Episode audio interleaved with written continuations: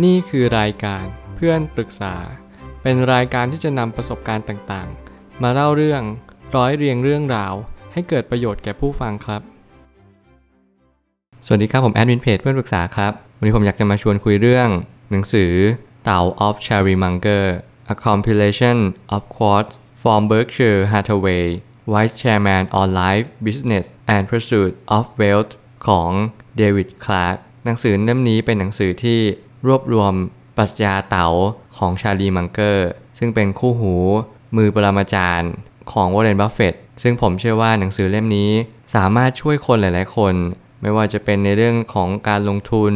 ในชีวิต แล้วก็ในความสัมพันธ์ ไม่ว่าจะแง่มุมใดก็ตาม สิ่งที่คุณได้เรียนรู้จากหนังสือเล่มนี้ก็คือ ปรัชญาคำคมสั้น ๆ ที่มีคำอธิบายของคนเขียนคนนี้ ที่เขาได้รวบรวมปรัชญาต่าง ๆ ของชาลีมังเกอร์ ซึ่งผมคิดว่ามันเป็นหนังสือที่ดีมากๆ ในตลาดเล่มหนึ่ง ถ้าเกิดสมมุติคุณอยากที่จะหา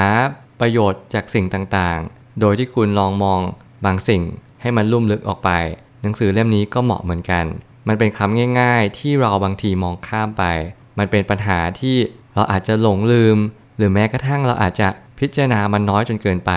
ถ้าหากว่าคุณหยิบหนังสือเล่มนี้ขึ้นมา ผมเชื่อว่าชีวิตคุณจะต้องดียิ่งขึ้นอย่างแน่นอน และผมก็มั่นใจแบบนั้น เพราะผมนำสิ่งต่างๆ ที่ผมได้อ่านมา มาปรับใช้กับชีวิตด้วยเช่นกัน ผมเลยตั้งคำถามขึ้นมาว่าปรัชญาการลงทุนของชาลีมังเกอร์ ที่เปลี่ยนไปด้วยความสลักสำคัญต่อนักลงทุน และมนุษย์บนโลกใบนี้ หนังสือเล่มนี้เหมาะกับทุกๆ คนบนโลก รวมถึงนักลงทุนที่ต้องการที่จะเอาชนะตลาด ไม่ว่าคุณจะเอาชนะตลาดด้วยวิธีใดก็ตาม แต่วิธีที่สำคัญที่สุด คือคุณต้องรู้จักมัน คุณต้องรู้จักตัวคุณ และคุณก็ต้องรู้จักตัวตลาดด้วย ว่าตลาดเนี่ยเขากำลังทำอะไรให้กับคุณ แล้วตัวคุณเองอยากที่จะเข้าใจตลาดเนี่ยคุณต้องใช้กลยุทธ์ใดบ้าง คุณต้องปรับตัวไปในวิถีใดบ้าง หนังสือเล่มนี้ก็ตอบโจทย์เช่นเดียวกันทำไมถึงต้องมีปรัชญาการลงทุนด้วย และทุกคนจำเป็นต้องมีปรัชญาในการลงทุนไหม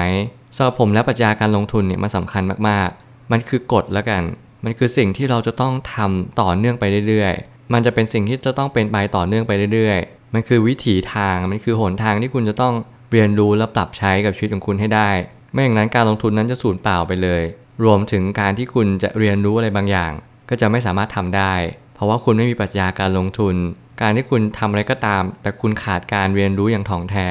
ขาดการตระหนักรู้ในสิ่งที่นักลงทุนควรจะรู้ สิ่งเหล่านี้มันจะจำเป็นมากๆ อย่างเช่น อย่างการที่คุณลงทุนเนี่ย คุณรู้จักสิ่งที่คุณจะลงทุนจริงๆแล้วหรือยัง บางครั้งคุณอาจจะไม่รู้จักมันเลย หรือบางครั้งคุณอาจจะ รู้จักมันอย่างไม่ถ่องแท้ก็ได้ สิ่งเหล่านี้มันทำให้การลงทุนนั้นมีความผิดพลาดอย่างมาก แล้วมันก็ไม่สามารถที่จะตอบโจทย์ ในการที่คุณจะเอาชนะตลาดได้อย่างแท้จริง ไม่ว่าคุณจะลงทุนใช้ชีวิต หรือว่าความสัมพันธ์ก็ตาม สิ่งต่างๆ ถูกหล่อล้อมมาด้วยปรัชญาทั้งหมดเลย ปรัชญาเปรียบเหมือนกับ การที่คุณจะเดินไปตามคันลองของมัน แล้วมันก็จำเป็นอย่างยิ่ง ที่คุณจะต้องเรียนรู้กับมัน การเข้าซื้อหุ้นคือการเรียนรู้จากบริษัทนั้นๆ อย่างถ่องแท้ ถือเงินสดรอไว้และเข้าซื้อในจังหวะที่เหมาะสมเท่านั้น นี่คือสิ่งที่ชาลีมังเกอร์ยึดถือแล้วก็ใช้มันมาตลอด คือเขาจะไม่รีบบุ่มบาม หรือว่า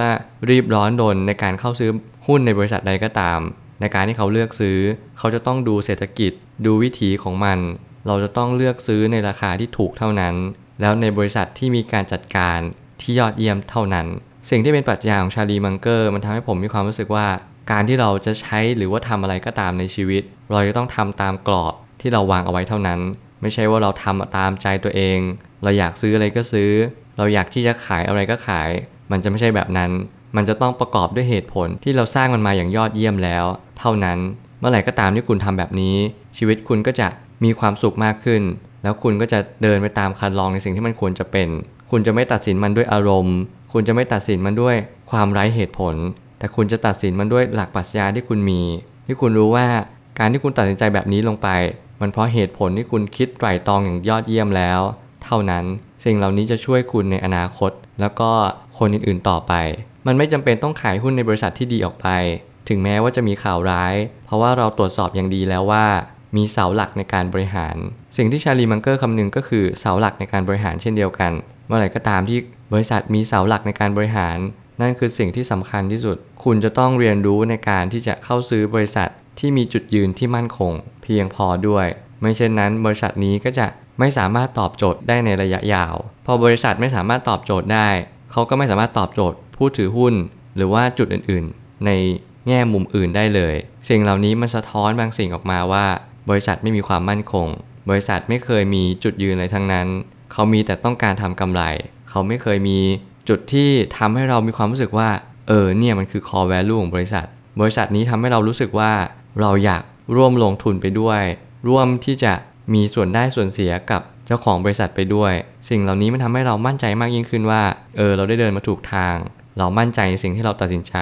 และเราก็รู้ว่าสิ่งที่เราเลือกซื้อเนี่ย มันเกิดจากการคิดไตร่ตรองอย่างดีแล้วเท่านั้น สุดท้ายนี้ชีวิตความสัมพันธ์ที่ดี จะทำให้ชีวิตคุณดีขึ้นได้ จงเลือกคู่ครองเหมือนเลือกบริษัท ตรวจสอบให้ละเอียดก่อนที่จะตกลงแต่งงาน เมื่อไหร่ก็ตามที่คุณใช้ชีวิตต่อไปเรื่อย คุณจะต้องรู้ชัดว่าคนที่คุณเลือกคบเนี่ย คุณต้องไต่ตองแล้วก็คิดด้วยเหตุผลด้วย ไม่ได้แค่ใช้ความรู้สึกในการแต่งงานอย่างเดียว คุณต้องใช้เหตุผลกับมัน อย่างน้อยที่สุดคุณควรจะมีเหตุผลกับการที่เลือกแต่งงานกับใครสักคนหนึ่ง ถึงแม้ว่าความรู้สึกคุณอาจจะไม่ชอบเขาบางส่วน แต่แน่นอนว่าคุณอย่าเลือกคนที่คุณแต่งงานด้วยคู่ครองของคุณ เหมือนบริษัทที่คุณกำลังเลือกเข้าซื้อ โดยใช้อารมณ์ แต่คุณจงเลือกคู่ครองเหมือนกับการเลือกบริษัท ที่คุณใช้หลักเหตุผล คุณจงดูว่าเขาเป็นคนที่ใช้ชีวิตยังไง มีความคิดที่พอดีกับคุณหรือเปล่า หรือว่าเขามีความคิดที่มากเกินไปน้อยเกินไป เขาไม่เคยจัดการชีวิตของเขาได้ดีเลย สิ่งเหล่านี้เป็นสิ่งที่คุณต้องควรคำนึงมากที่สุด เพื่อให้คุณจะได้มีชีวิตคู่ที่มีความสุขตลอดไป ผมเชื่อว่าทุกปัญหาย่อมมีทางออกเสมอขอบคุณครับ รวมถึงคุณสามารถแชร์ประสบการณ์ ผ่านทาง Facebook Twitter และ YouTube และอย่าลืมติด Hashtag เพื่อนปรึกษาหรือ f r ร e n d t a l k a ด้วยนะครับ